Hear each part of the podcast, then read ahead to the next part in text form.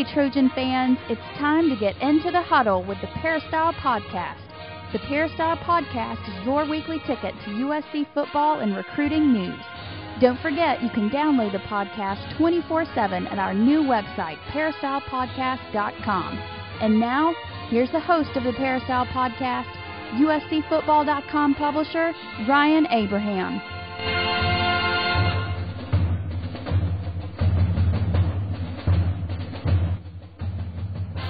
Hello, Trojan fans. Welcome to episode number 297 of the Peristyle podcast. Today is December 2nd, 2013. We've got a big show for you this week on the podcast. Hard to believe it's the last month of the year, but here we are. The regular season is over. USC lost to UCLA 35 to 14. We're, of course, going to talk about that. We got Dan Weber coming up a little bit later on the show, and Coach Harvey Hyde in the first segment, talking about all that. If you have any questions or comments, we love to hear from you. Podcast at uscfootball.com. That's our email address. Or give us a call, 206 888 6755. That's 206 888 6755. Or go to peristylepodcast.com. You can leave a voicemail right there as well. All right. Without further ado, Coach Harvey Hyde. What's up, Coach? How you doing? Ryan, how you doing, my friend? Uh, well, I want to remind everyone that we're not just uh, because the regular season's over. It's going to end our podcast. We're going to be with you year round as we always are, and there's a lot of uh, things to talk about. In fact, uh, the bowl game, as far as the future of who's going to be the coach at USC, why, and what's going on there, and all recruiting and different things. So, you know, uh, Ryan, it it just never ends. Your years never de- end. Mine doesn't, and you just look. It's sort of like a seasonal thing. So we'll keep this podcast going as long as you'll have me. And uh, I enjoyed doing it. And I want to thank everybody out there. And I want to say happy holidays to everyone out there. And it's time for us to recap UCLA USC. Yeah, happy holidays uh, from Coach Harvey Hyde and myself. And before we jump into all this, wanted to thank Southern California Tickets, sctickets.com, 1 800 888 7287 is phone number. Or, of course, go to sctickets.com and you can get tickets for anything there Of course, USC's bowl game, which we'll talk about where that could be.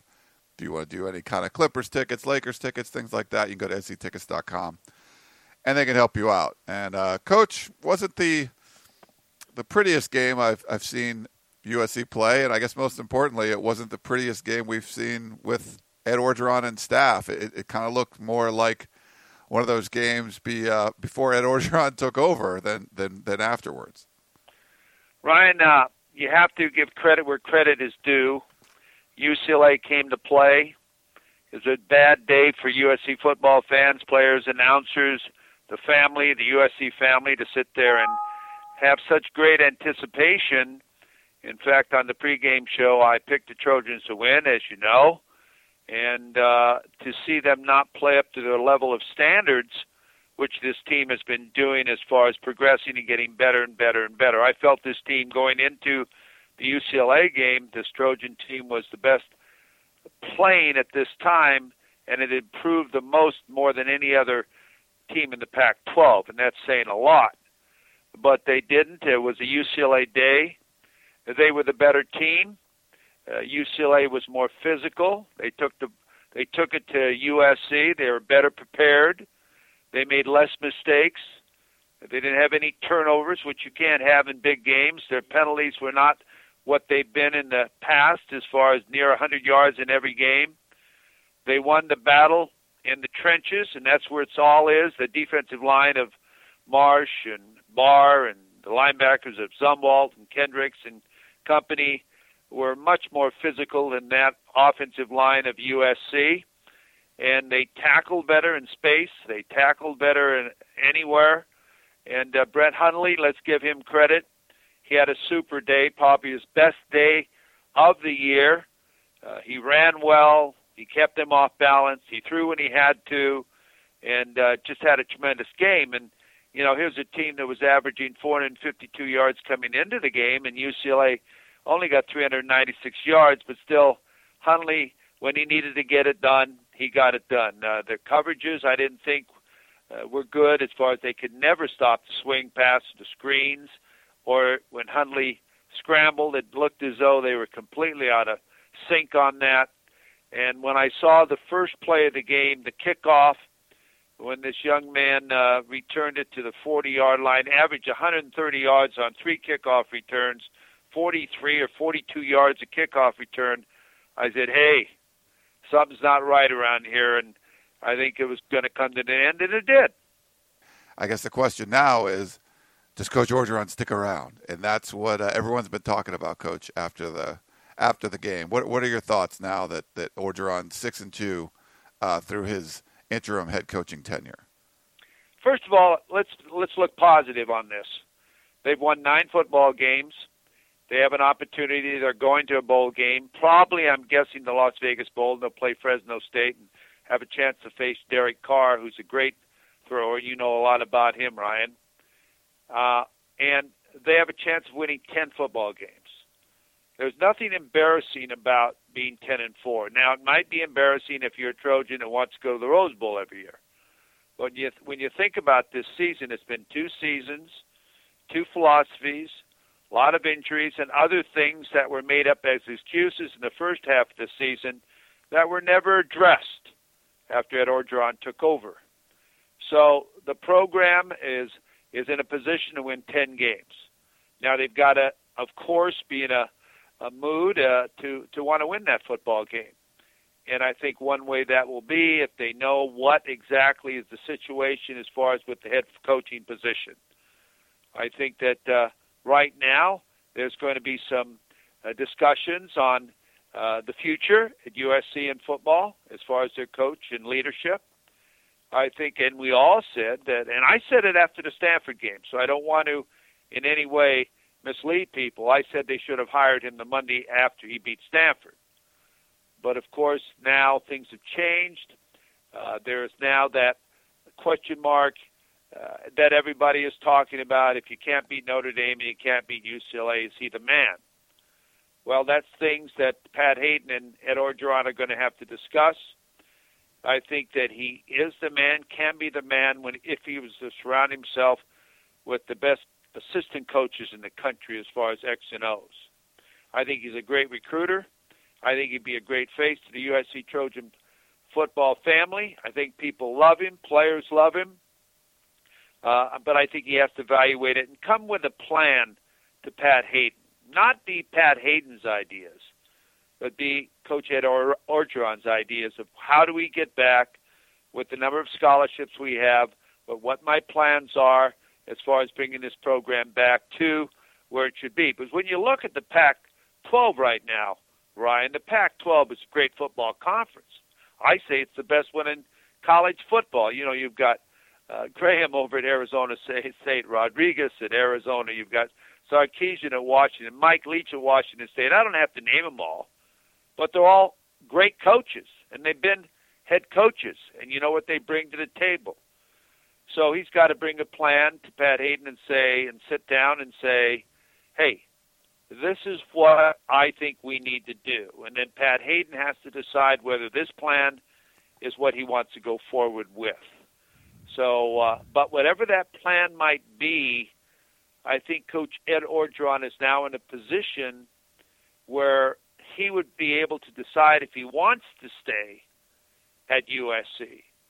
Before, if he had been undefeated or beaten everybody or beaten even UCLA and didn't get the head coaching position, then it would be difficult for him to stay.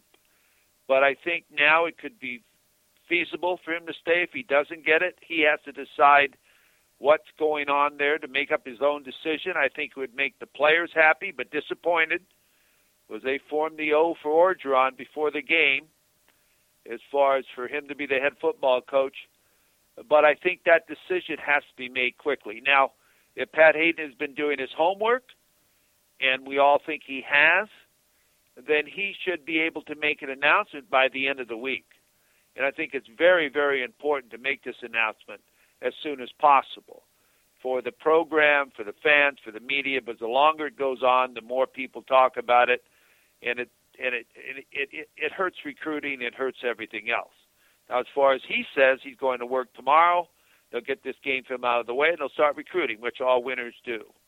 Very difficult to take a loss like this as the fans. If you can imagine, if you're a fan or a parent, how bad you feel, you can imagine how the coaches feel because they really didn't think that was their best effort. And always coaches blame themselves as far as not having the team ready to play. So that's what I think. Uh, I, I still think he could do be a great head coach as long as he was to present a plan to Pat Haden that would show that not that the coordinators and coaches at USC aren't good, but at USC you can get the best coaches in America to coach at USC because that's the type, uh, type of traditional program it is, as far as coordinators, recruiters, the whole package. And if Coach Orgeron is the leader of that, then I think that's absolutely fantastic.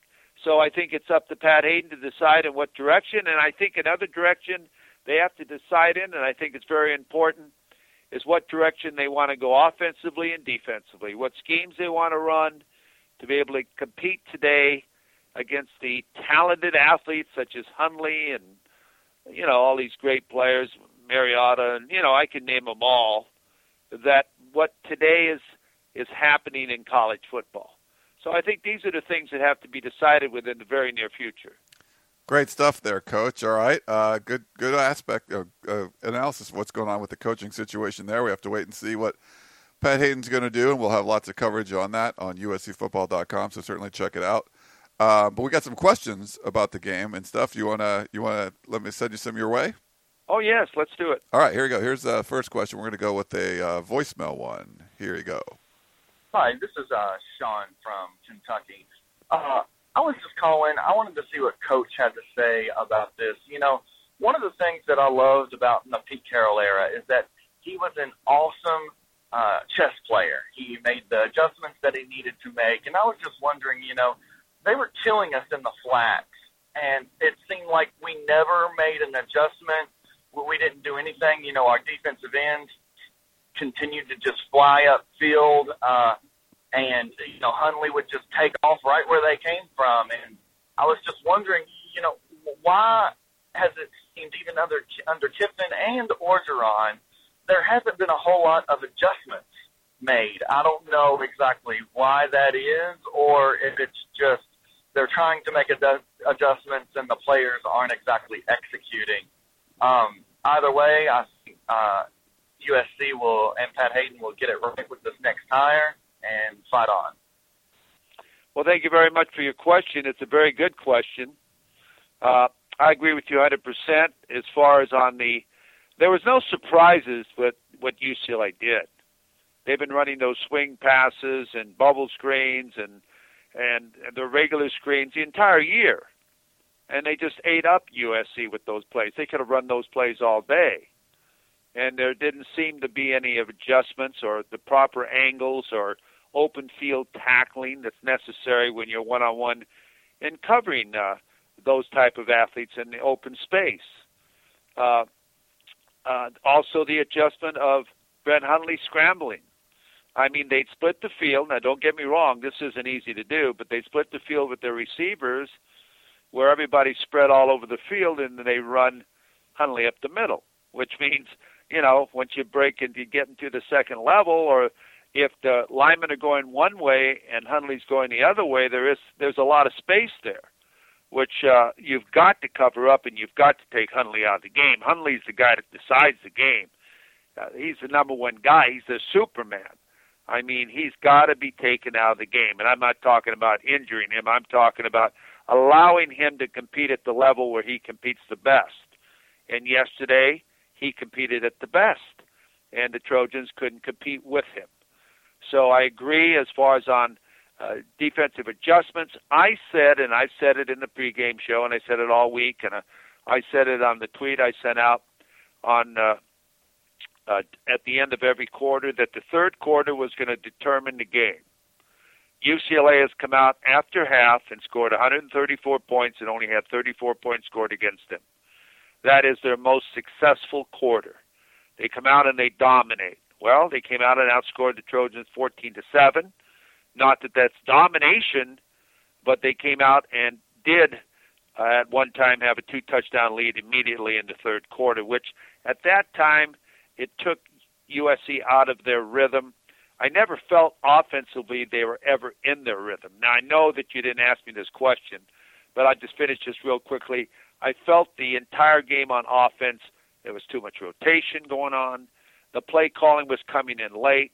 It hurried up the complete play calling, and Cody got out of his normal rhythm where he showed the confidence that he had before. And I can go on and on, and maybe we'll have another question on that later on. But again, thank you very much. I hope I answered your question.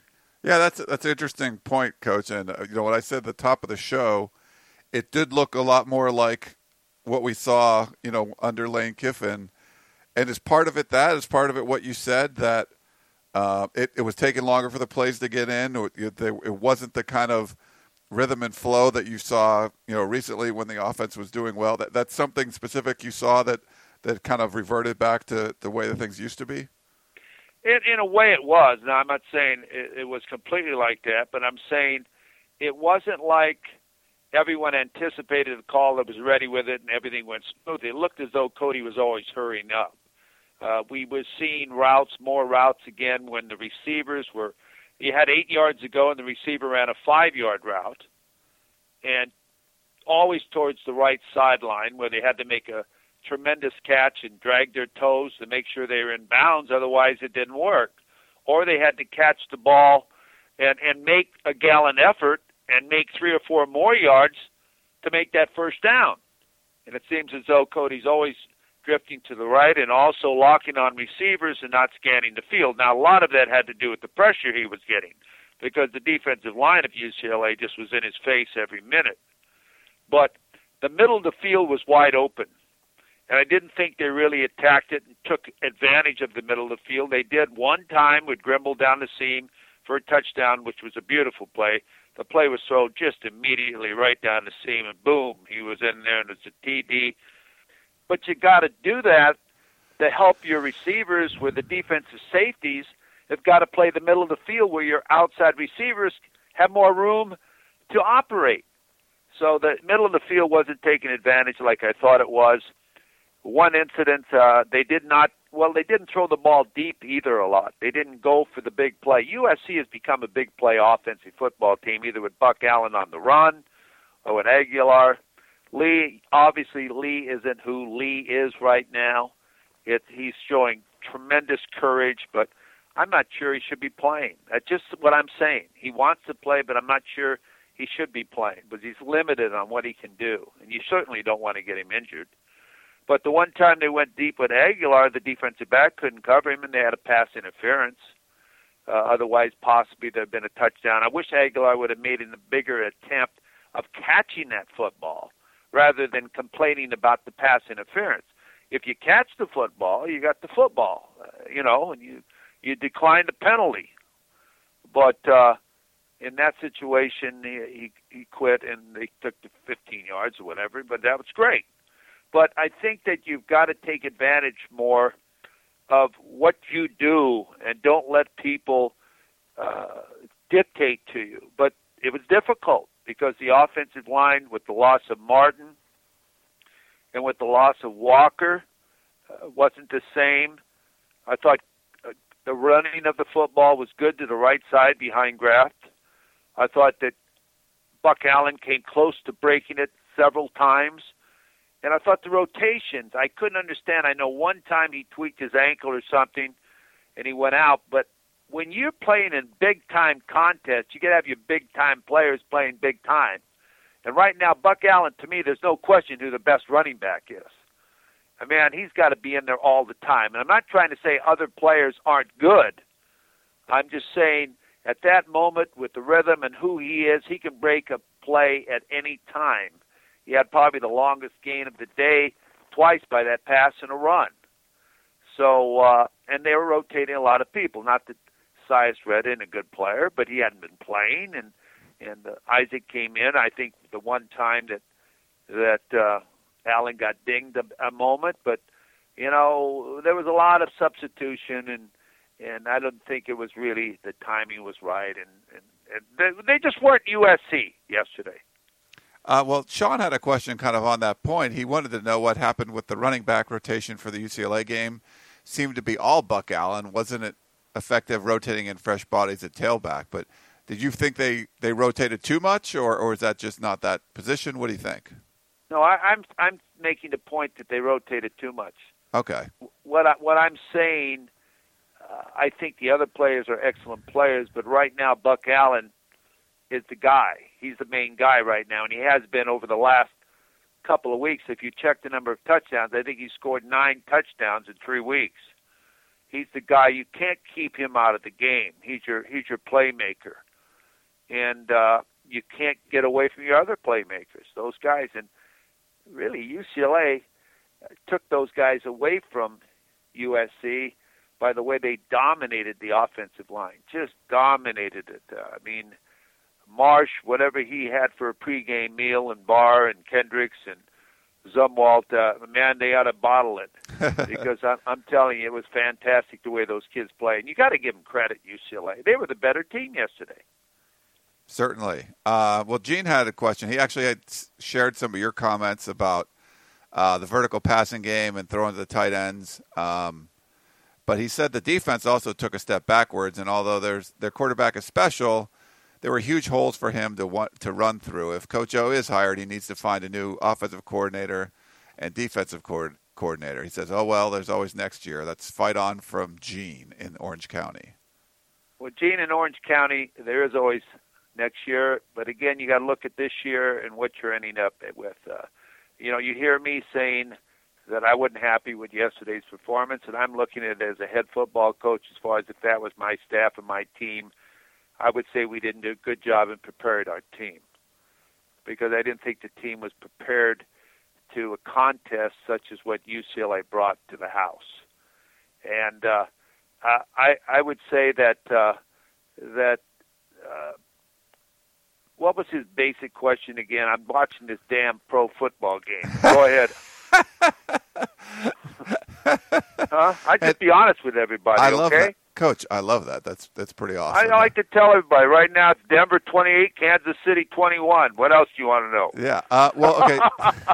well, he's talking about the defense taking a step backwards. Uh, you know that that it it just didn't look the same, and and what the, you know what USC can do on defense there. No, uh, we talked about that earlier in in the podcast when I said that their angles were bad. Uh, they look like they weren't even prepared for this place they've run the entire year. The swings and the flats and, and the leads with the swings in the flat, all the things that same type of uh, philosophy that Arizona State used on USC. UCLA's used it the whole year. It's not like it's something new. And uh, they stretched the field, and they lined up wide with their splits, where they stretch it where Brett Hundley had a lot of room to to run around what they did is spread USC's defense out, and there was a plan for the kid to run. Because when you're rushing up the field full speed like Leonard Williams and Kennard and these guys do, well, they run right past the quarterback because they don't settle up. You got to stay in his face. You got to put pressure on him, but you also have to know, uh oh, I'm going to be pushed by him. So you've got to be able to settle down and work inside out so that if you force him outside of you, you force him deeper. So he has to run deeper before he can get around you. If you can run straight up the field, it's a straight shot down the middle of the field. So they didn't do a good job in that as far as defending Hundley, but that's where all the big plays came. On Hundley's third down decision of running the football, scrambling around, he carried one on one option where he kept the ball and ran it in for a touchdown he was the man yesterday as far as the offensive side of the football, but he had to throw the ball as well, plus the adjustments and angles of what USC's defense yesterday wasn't what USC's defense is supposed to be. Um, I know we got to let you go. I want to get you quick on the uh, the bowl game. Melvin actually wrote in with this question. He had, well, he had about ten questions. Melvin, we love you. Just can't have ten questions every week. Okay, sorry. Just, just give us one or two. That'll be good. But he wants to know which which bowl game do you think USC is going to be invited to? Well, I I think they'll be invited to the Las Vegas Bowl. Uh, there's a lot of options, but I think it'd be a good bowl for USC. First of all, it's close to Los Angeles. The game is December 21st, 12:30 kickoff uh, on ABC, national television. Uh, they're in any game that's up against it. So it's a fantastic game as far as exposure for Ed Orgeron if he's the head football coach or the new head football coach. I don't believe the new football head football coach will coach the bowl game. I think Ed Orgeron will coach the bowl game, and he will observe it the same way when Mora came down and was the head coach at UCLA, evaluate the game and what's going on.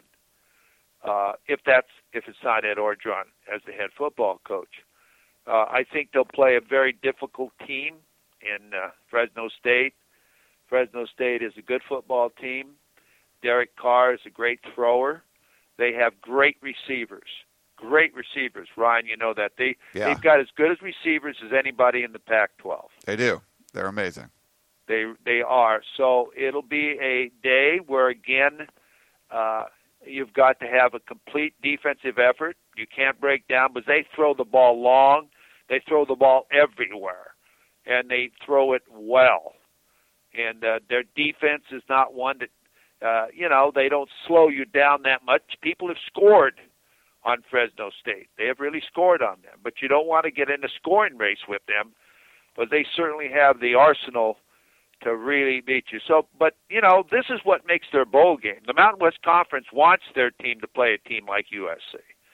They want to play that to if the effort is there and they can beat a Pac-12 team like USC, it brings the Mountain West Conference a lot of notoriety. It gives them a great TV rating, uh, the whole package. And I think the kids on the team, it's a bonus to go to a bowl game. But Ryan, the kids have got to take the game serious Yes. because they can get a 10 win season here. 10 win season.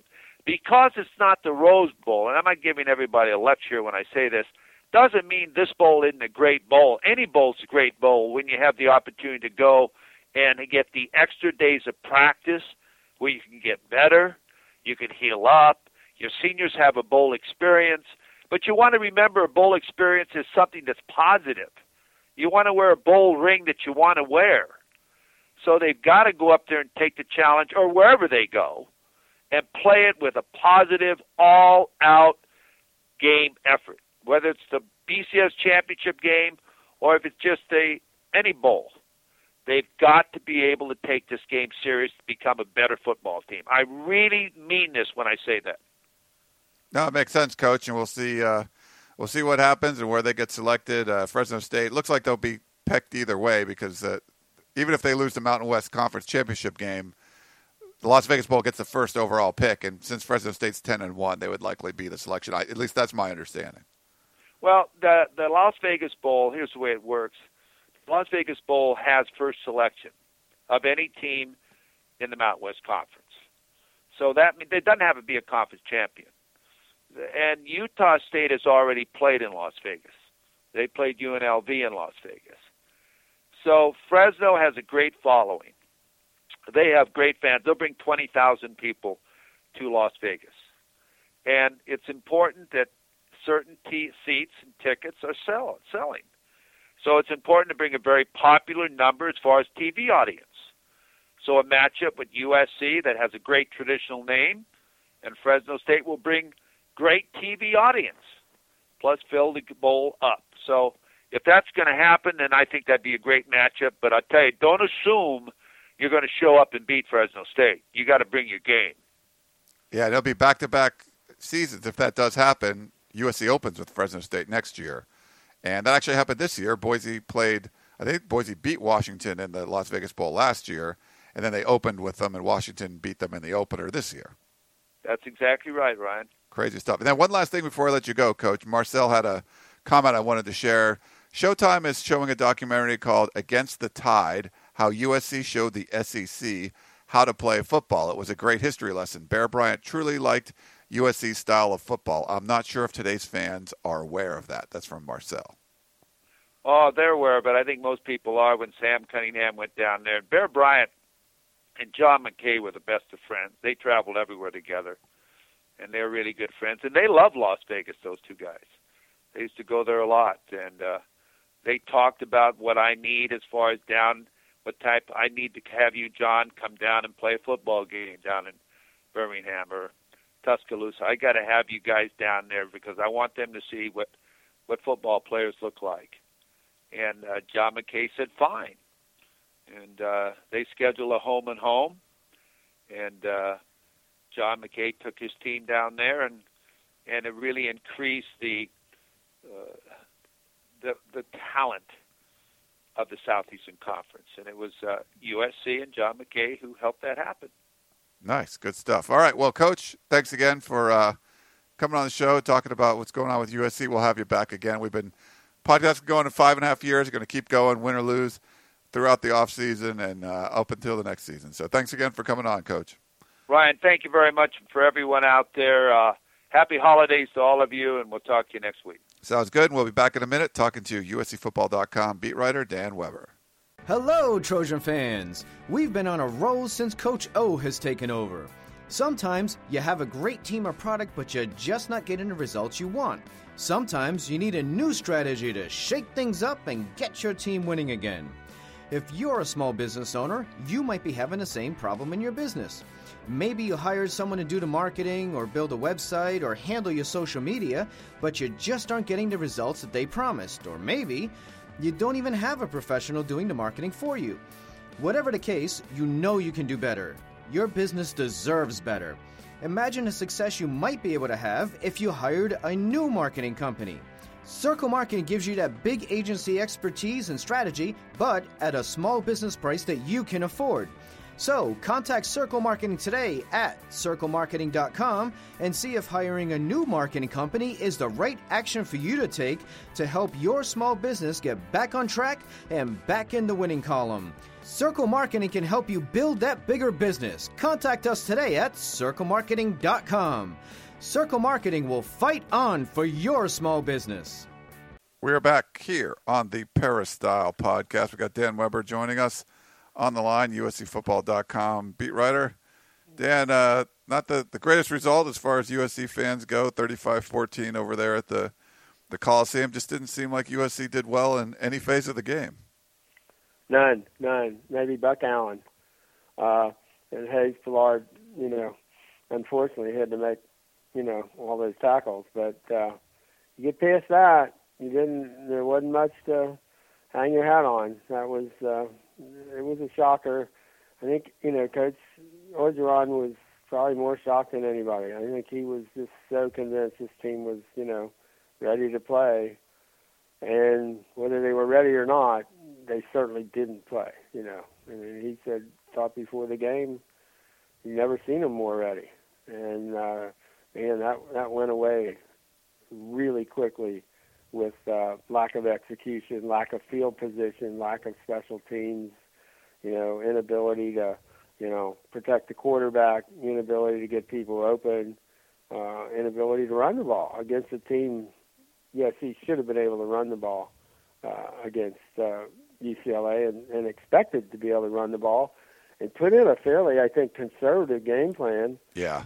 Because they thought they could, you know, and uh, makes you, you know, remember the thirteen to nine game and think, yeah, that was we've seen that before. We've been there.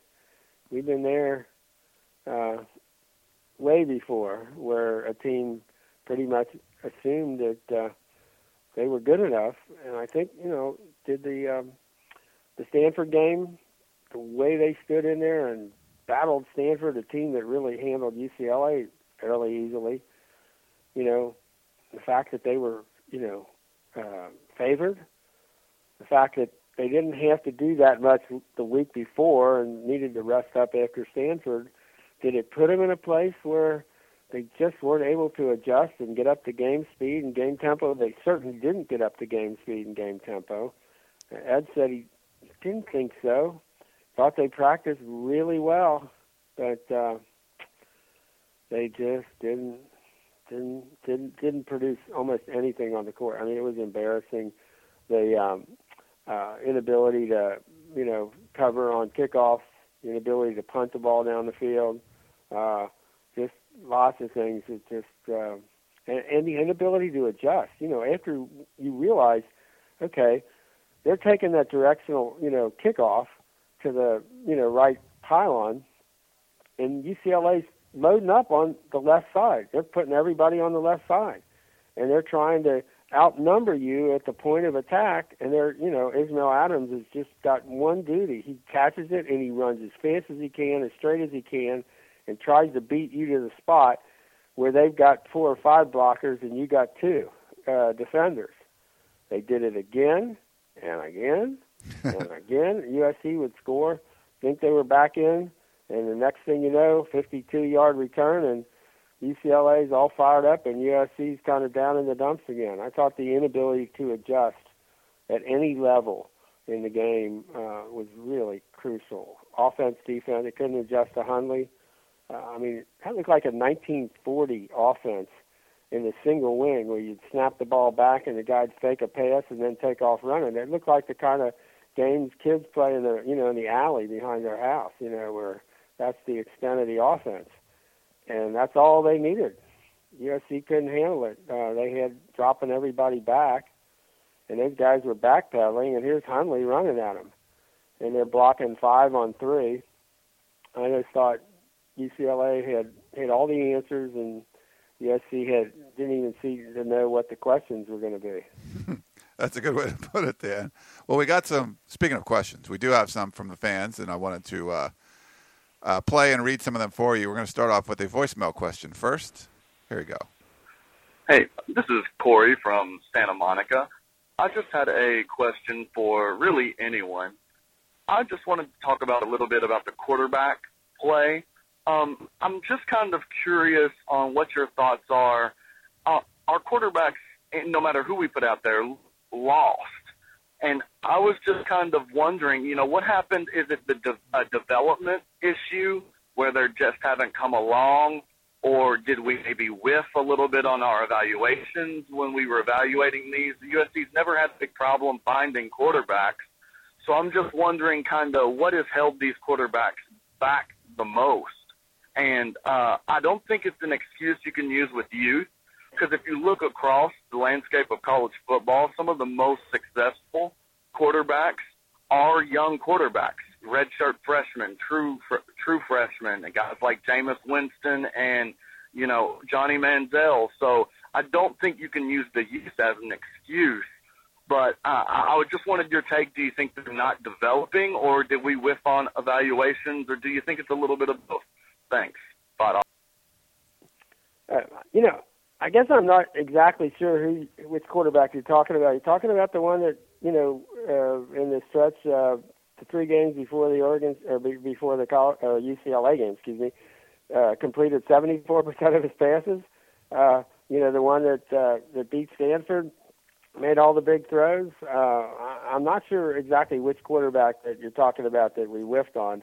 Uh, I think partly it's uh, a developmental. Uh, the current quarterback uh, was held back tremendously uh, in the month uh, before the season, in the first two weeks of the season, by a uh, you know con- kind of a contrived quarterback. Uh, uh, you know, competition that shouldn't have ever been. He should have been, you know, Cody Kessler should have been the starting quarterback uh, uh, after at, the very least two weeks, and, and and should not have lost those four weeks. Uh, I think USC obviously is running a kind of an Alabama Stanford pro style attack, and that's you know you're going to do that. You got to block people. You got to protect the quarterback. Got to be able to run the ball, and then you got to you know play action off the run.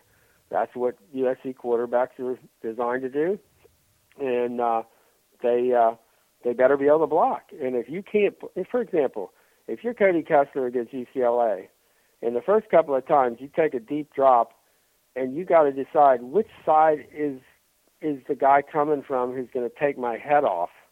Uh, that's going to probably change the way you look at the game. Uh, I thought they did him no, you know, did, Cody was still 17 to 28.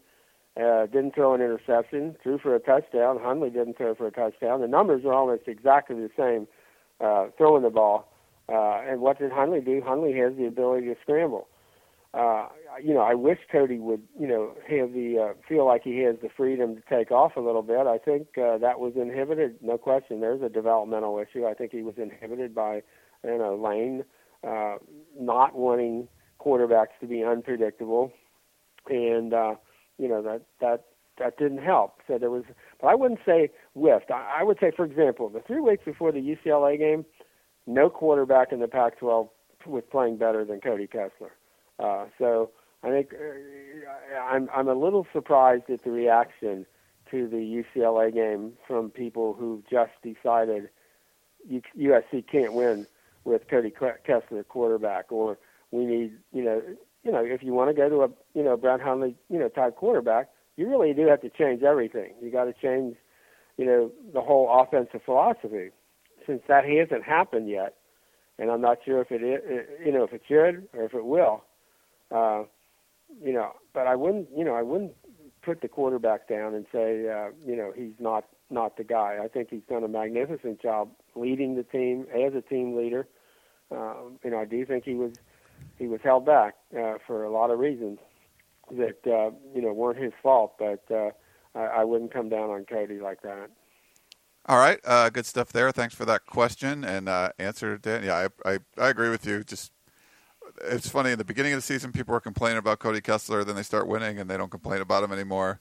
You lose a game, it's like, oh, it's the quarterback. But I mean, I, I think there was certainly yeah. a lot more problems than what Cody Kessler was doing out yeah, there. I mean, he had you know games where he you know threw four incomplete passes or you know two incomplete passes. I mean, he had magnificent games. He threw the ball deep. Was it Cody's fault they didn't let him throw deep? I don't think so.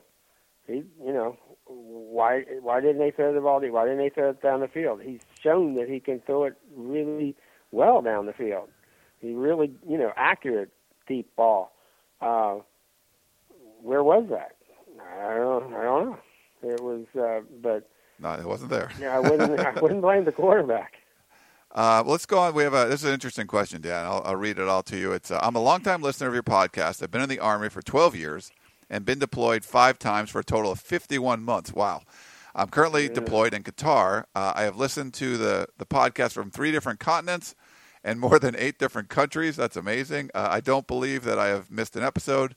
I went back to listen to the ones uh, that were done even before I knew you guys did a podcast. I appreciate the insight you give me each and every week when I'm so far from home, and we're very happy to do that. Thanks very much for listening. Uh, it's from Top Trojan Fan, and he had two questions. First one is In the losses we have faced this year, I see our lines getting manhandled. What can Aaron Ausmus, the USC strength and conditioning coach, do in the offseason to make us into a more physical team? Well, thank you for your service. My goodness, I can't even begin to tell you uh, those uh, those deployments and those months gone and all that. Uh, oh, uh, thank you for letting us be, uh, you know, one of your connections back here. We we're we're, we're mightily uh, you know, pleased to be to be able to do that. Uh, no question about it. They really do have to get you know bigger and stronger. I mean, I think they held up you know decently well. I think Chad Wheeler at six seven and probably two ninety is a challenge. He's a very got a very strong base. Uh, needs to really get stronger. Uh, you know, up top, and he does look like he's got the frame, you know, to handle it. But he does have to get bigger and stronger and uh, much, much, much more physical. I think uh, you know now. I don't think we know what's going to happen with Marcus Martin and Aundrey Walker. Both of them, I think, have the potential to be awfully good, but uh, I don't think either one of them are there, you know, physically where they had to be. Uh, I think it was an issue. John uh, Martinez, who ended up not starting, probably the strongest guy in the team. For some reason, it didn't seem to be able to play out in terms of you know the way he was used or technique or whatever. Uh, I don't know that it's always going to be on the strength and conditioning guys. Some of it is on how do you run your offense, how do you you know how do you teach the you know the kind of blocking you know schemes you want to use and all of that. Uh, but um, something, and I wouldn't you know wouldn't put it all on Aaron. I mean, I I give him high marks for the fact that you know they made it through the year as thin as they were in so many places in so many ways. Now, obviously, you know the strength and conditioning guy doesn't have anything to do if a guy gets his gets his ankle broken like Walker did, or uh, you know dislocates his his knee and whatever else uh, you know happened with Marcus. They both get rolled up on from behind. But uh, I think you're right. Uh, if USC wants to be USC, if USC wants to play like USC, if USC wants to be any part of the tradition of USC that you know, where you're talking about guys like, you know, Ron Yary and Brad Budde and, Anthony Munoz, and you know USC always, you know, for me, you know, growing up in the Midwest and looking at USC and thinking, man, they got a lot of big, big, strong, athletic-looking offensive linemen, guys that we didn't see. Uh, that were you know kind of almost you know lean and mean and and just the kind of athletes you didn't see playing at you know other places, and uh, I think that went away a little bit uh, the last few years. They they just became much more finesse and and and and not as physical as they have to be. I mean, and and and just probably some of that, you know, I don't know that it's Aaron the responsibility, for example, though, you know, when the same guy lines up on one side of the, you know, line of scrimmage, catches marks, and then lines up on the other and runs by both guys. And he just ran right by him. Uh, and they just didn't look like they were all that, you know, excited about blocking him. And it, you couldn't tell if they thought someone else was going to block him or they weren't sure of their technique. So you, you don't know if it's always a strength and – and, and power issue, but they're not strong enough and they're not powerful enough, and they haven't exerted themselves enough physically. Part of the problem there is though, when you're practicing with the numbers USC has, it's not very easy to do that and establish that same kind of, uh, say, Stanford or Alabama kind of uh, practice every day.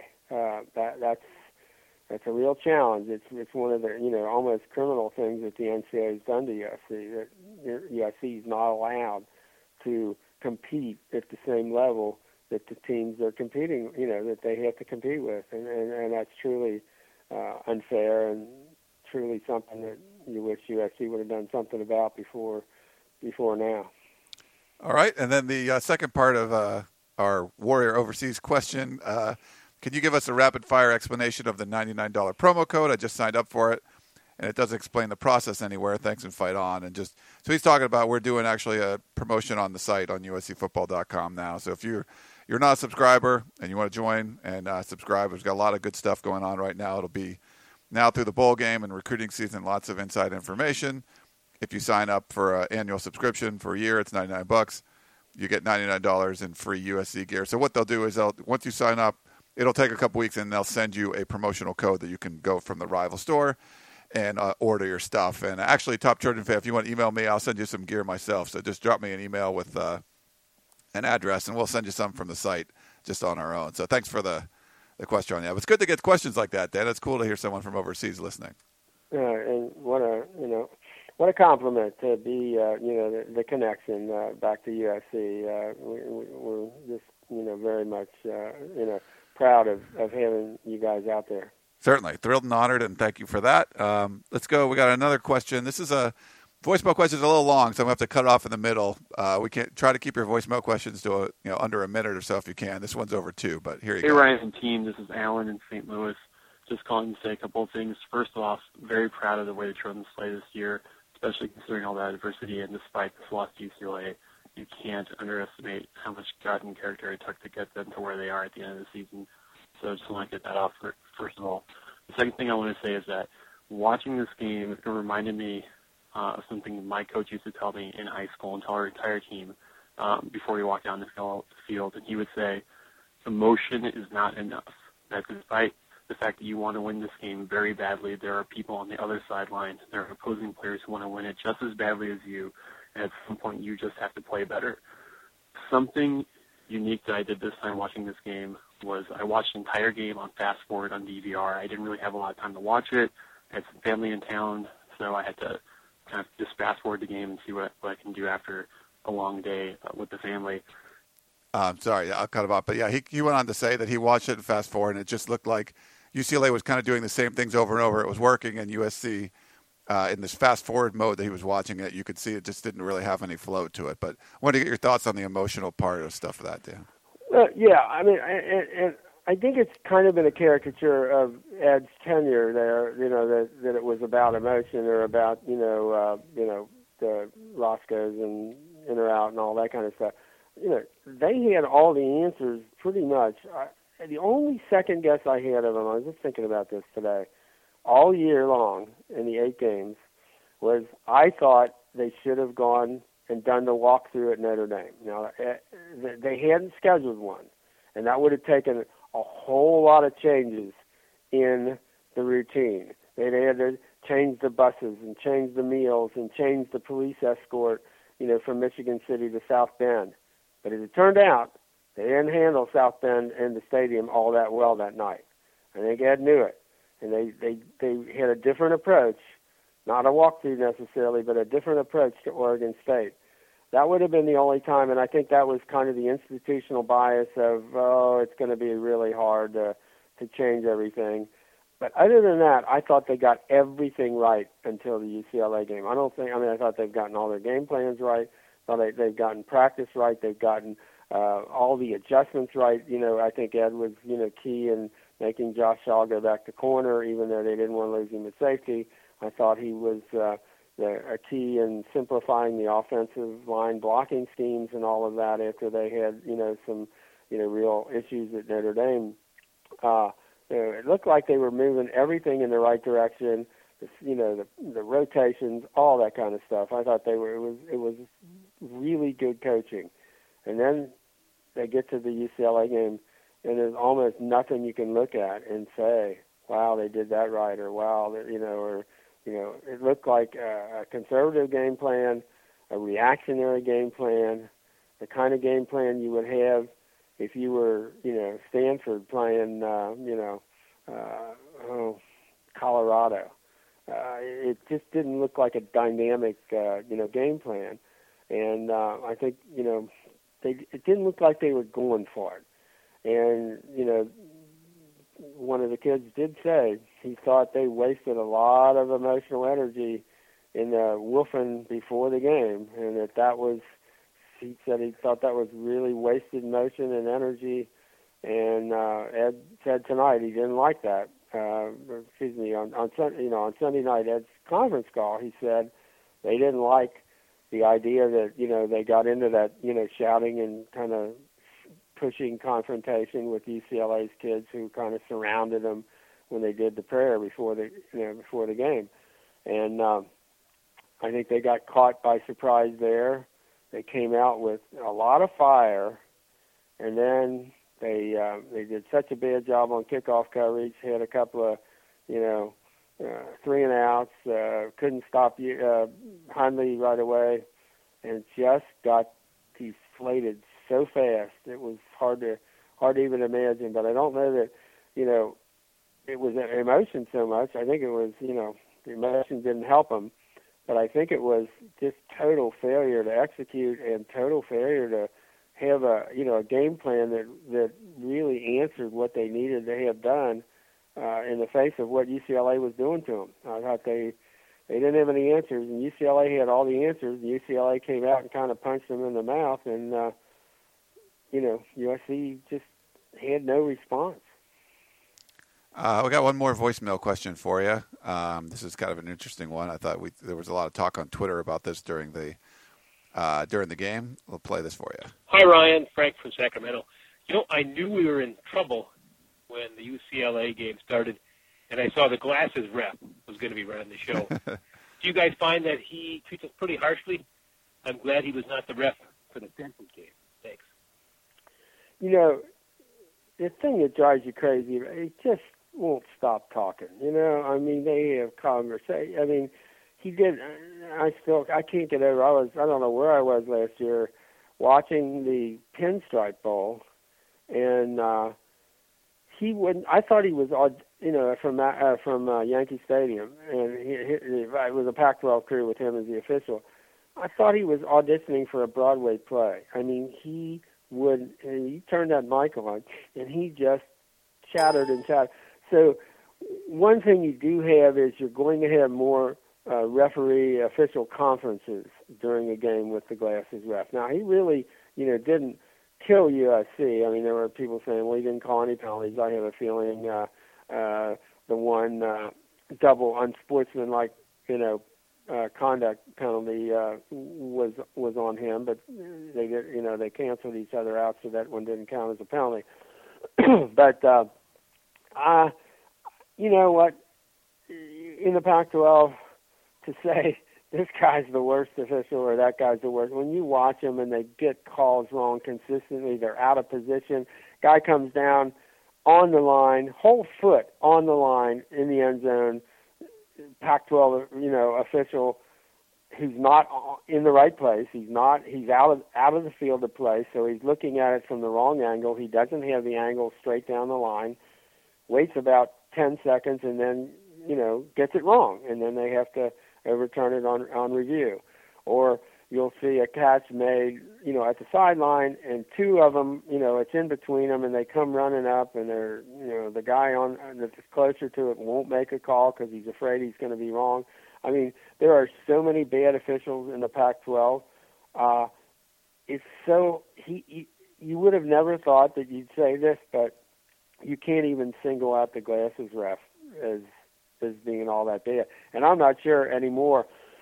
it used to be, and Pete Carroll obviously could document it that you know automatically whoever you played, whoever USC played in the Pac-12, their penalties were halved because for some reason the Pac-12 referees thought it was their job to make the game a little closer. Uh, don't think that's happening now. I think it's just sheer incompetence at this point. They're just not. They don't have anybody that you say, boy, that that crew you could put on a big game. You don't get the sense that that the Pac-12 has anybody that's big enough for big games or big plays, and uh, you know it shows. But yeah, he's he's uh, he's a hoot. He is a hoot, yeah. And we follow him on Twitter at Glasses Ref. It's pretty funny. um, and you can follow, yeah, you follow me on Twitter at Inside Troy, by the way. And I forgot to mention Coach Harvey Hyde at Coach Harvey Hyde. You can follow him. And, and Dan, we still got to get him on Twitter. You got to get me on. I, I'm sort of on, but I, I don't, you know. we'll do it one of these days. We keep talking. Okay. Uh, we got a few more we can kind of go through fairly quickly. Um, Leo wanted to know I noticed on the football roster, Delvon Simmons is listed as defensive lineman, but since he's a transfer from Texas Tech, he can't play. What's the story on this player? His bio looks very intriguing. Has he been practicing? Yeah, no, he practices every day. He practices hard. He's with the scout team or with the second team to give him that good look. He's tall, a big, tall kid. Uh, probably uh, uh, weight room work would wouldn't wouldn't hurt. But he's got. I mean, he might have had the biggest hit in the, of the year for alignment on the practice field, uh, and uh, uh, seems to be a kid that you know comes out there and, and puts in his work every day. Uh, uh, Western Pennsylvania kid who went to Texas Tech, and uh, I think uh, they're pretty excited about you know having him in there. Uh, for example, you put him and match him up with Leonard Williams, and you got you know two pretty imposing looking, athletic, uh, you know, rangy uh, guys who are going to get you know mess up your line of sight. That's for sure if you're a quarterback. So uh, uh, you know he's a he's a you know they've got some you know waiting uh, you know in the wings uh, defensive linemen that. Uh, you know bode well for you know where they can be if they get you know everything you know organized for next year to get everybody comes back. Uh, but yeah, he's uh, he's one they're very uh, I think very happy uh, to have in the program. All right, uh, Melvin had a question.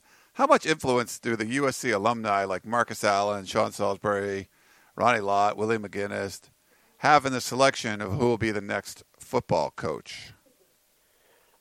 I don't think so. I don't think much. I don't think they think they do either. I mean, and I don't know should they or shouldn't they. Uh, I, uh, you know, I know Marcus, for example. Really, uh, you know, he loves Ed and can't say enough good things about Ed, um, and and will, you know, make his, uh, you know, point of view clear. But uh, but I don't think they think they should either. Uh, I just think they think they should have as much as, uh, you know, a guy who you know knows the game and cares about USC uh, and, and and pays attention, uh, you know, should be you know listened to. But but I don't think any of them you know expect to you know have any kind of uh, you know special uh, hearing uh, in, you know in front of the powers that be at USC. But you know they'll certainly uh, I think make their make their point of view uh, clear to them. Um, yeah, probably more of the boosters. I would think big money people would have more influence than the, the but the famous alumni are the ones you're going to hear from, um, like we had Marcus. Yeah, yeah and I, I do think that's you know that's happening, and there are people who really like uh, you know who really like Dad, and uh, you know, and, and would you know put their money where their you know their mouth is with with regard to Ed. But uh, but I I don't know that anybody around. I don't think USC's exactly. You know, I've been to, you know around places where you know the money people do talk. You know, and uh, you don't get that quite that same feeling. Uh, you know, at USC, it it it, it just. Uh, you know, you might think that that were the case, and that was always kind of the reputation, but uh, don't think that's uh, that's really the case. Uh, that, that that's that's how it goes. Uh, let's see. Mark has a question. Haden's facing a tough decision. If he hires outside, he risks losing three to five additional players to the draft that cannot be replaced, which makes the job even less attractive to a top tier coach. If he goes with coach, oh, he'll be criticized for hiring a second tier coach. A tough place to be between a rock and a hard place. That's Mark Child writing that in. Yeah, yeah. I think Mark is, uh, expresses it really well. There's there's are some issues now whether there is a you know a happy medium, uh, you know a, a Jack Del Rio type candidate who hasn't coached in college needs uh, uh, you know because of his own circumstances at, at Denver, uh, because of uh, when he would be available timing wise, because of USC's bowl game and recruiting, that the the blending of somebody like that with Coach O, you know elevating Coach O to a you know really uh, you know maybe the premier assistant coach or associate head coach in America, you know with a comparable salary, uh, could be the kind of uh, you know thing you ended up with. Uh, that might be might be workable now uh, after you know after the UCLA game. I mean, let's face it, still has anybody had you know a better last eight games in the Pac-12 other than Todd Graham? than Coach O. You know, I'm not not sure they have. Uh, Coach O had a better day, you know, Saturday than some of the most famous coaches on the planet. uh, you know, as, as, as difficult as things went at USC, uh, you know, he's he's had, you know, he had fewer losses than you know Boise, and uh, made a you know hasn't made a you know the kind of a coaching mistake that Nick Saban made to lose that game uh, you know, hasn't given up all the points that maybe Texas A&M has. You know, there's just lots of ways you can look at it and say, uh, you know, how how great a job he and his assistants have done over these last eight games, and uh, how you'd like to see that, you know, rewarded, you know, going forward. And you know, what is the best way to to do that? That you know, also does the very best for the USC football program going forward. And there are some issues short term that other people wouldn't have to deal with. For example, the last year the NCAA sanctions the inability to replace uh, uh, anyone who leaves early uh, because of the way the NCAA structured, uh, you know, really in, in, insidiously structured, the, you know, the penalties to damage USC as much as possible. Uh, so those are you know those are considerations. I don't think there's any question. And you get the wrong guy in here in terms of short term, maybe long term, okay, but short term you could be taking a step back or two after already having been knocked back a couple of steps. I mean, let's face it. You take away the sanctions, there's no way Notre Dame wins the last two years, and there's certainly no way UCLA wins the last two years if you if you uh, USC's got a full roster, I don't think. If you take away some of those kids that wouldn't be at Notre Dame or USC or at UCLA, and you know give a full roster to USC, uh, so you know I think you know at sometimes we're kind of looking at USC and you know and the results unfairly. I mean they're basically playing with a you know one arm tied behind their back, and Ed you know not only playing with one arm tied behind his back, he got a late start. And you know to have it all come down to one game, that's just the way you know it did, and that's the way it was going to be, and there's no question about it. Uh, but that's not necessarily totally reflective of, of you know the situation or, or the ability to you know to perform as a, you know the coach at USC. They're they're you know if had going forward, you know as much as you like you know different people on the staff and that the staff might be configured in a different way or even with these same people, you might be doing different things if you had time to, you know, redo the, you know, the playbooks and things like that. But uh, but they didn't, and you know, Saturday happened the way it did. Uh, we got one last one for you, Dan, uh, from Dave in Ladera Ranch. Tough loss. I think much of I think much of this, at least on defense and the offensive line, can be blamed on the lack of depth. I'm a supporter of Coach O. I think he can do the job, but needs more strength around him and his assistant coaches, particularly on offense. Would there be any chance of bringing Norm Chow back as the offensive coordinator with Hawaii struggling as they have? Maybe he is ready for a change. That's Dave in Ladera Ranch. Probably not. Um, you know, Norm still lives here, uh, and I think he'd probably jump at it. Uh, I'm not sure I see it. I don't know. I mean, I guess uh, to get everything else in place, uh, you know, he, he's not always the easiest person to deal with. I mean, uh, they obviously it, it worked well uh, that dynamic with Norm and Pete and and the way the quarterbacks responded to him and all that. But it wasn't easy. I mean, it was not a that wasn't a ha- that wasn't Disneyland. Uh, you know the way they were dealing with each other, but it was a kind of a creative, you know, uh, tension I think that existed. It was one that I I don't think Pete wanted to deal with, uh, you know, in perpetuity, and um, so uh, you know, Norm ended up ended up leaving. But I, I mean, I think it was pretty productive. Uh, but um, but uh, I, I I don't see it. I mean, we've heard that you know he would not be not open to it. That that that would not be something Norm would be uh, you know would be opposed to. But uh, I don't see it. All right. Well, Dan, great stuff. Thanks again for uh, coming on the show and uh, sharing your insights. We'll keep we'll keep everyone up to date here on these podcasts going forward through bowl season and all of that, and let you know where USC is going to play, what's going on with the coaching search, and it could happen quick. It might take a while. We just don't yeah, know. we, well, we got we keep hearing.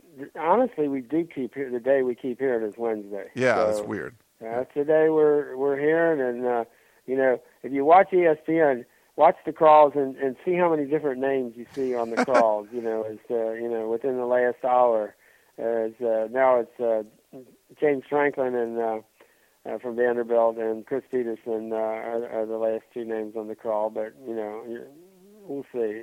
You might see anybody there. All right. Well, thanks again, Dan, and everyone Okay. else. Thanks for tuning in to the Peristyle Podcast, and we'll talk to you all next week.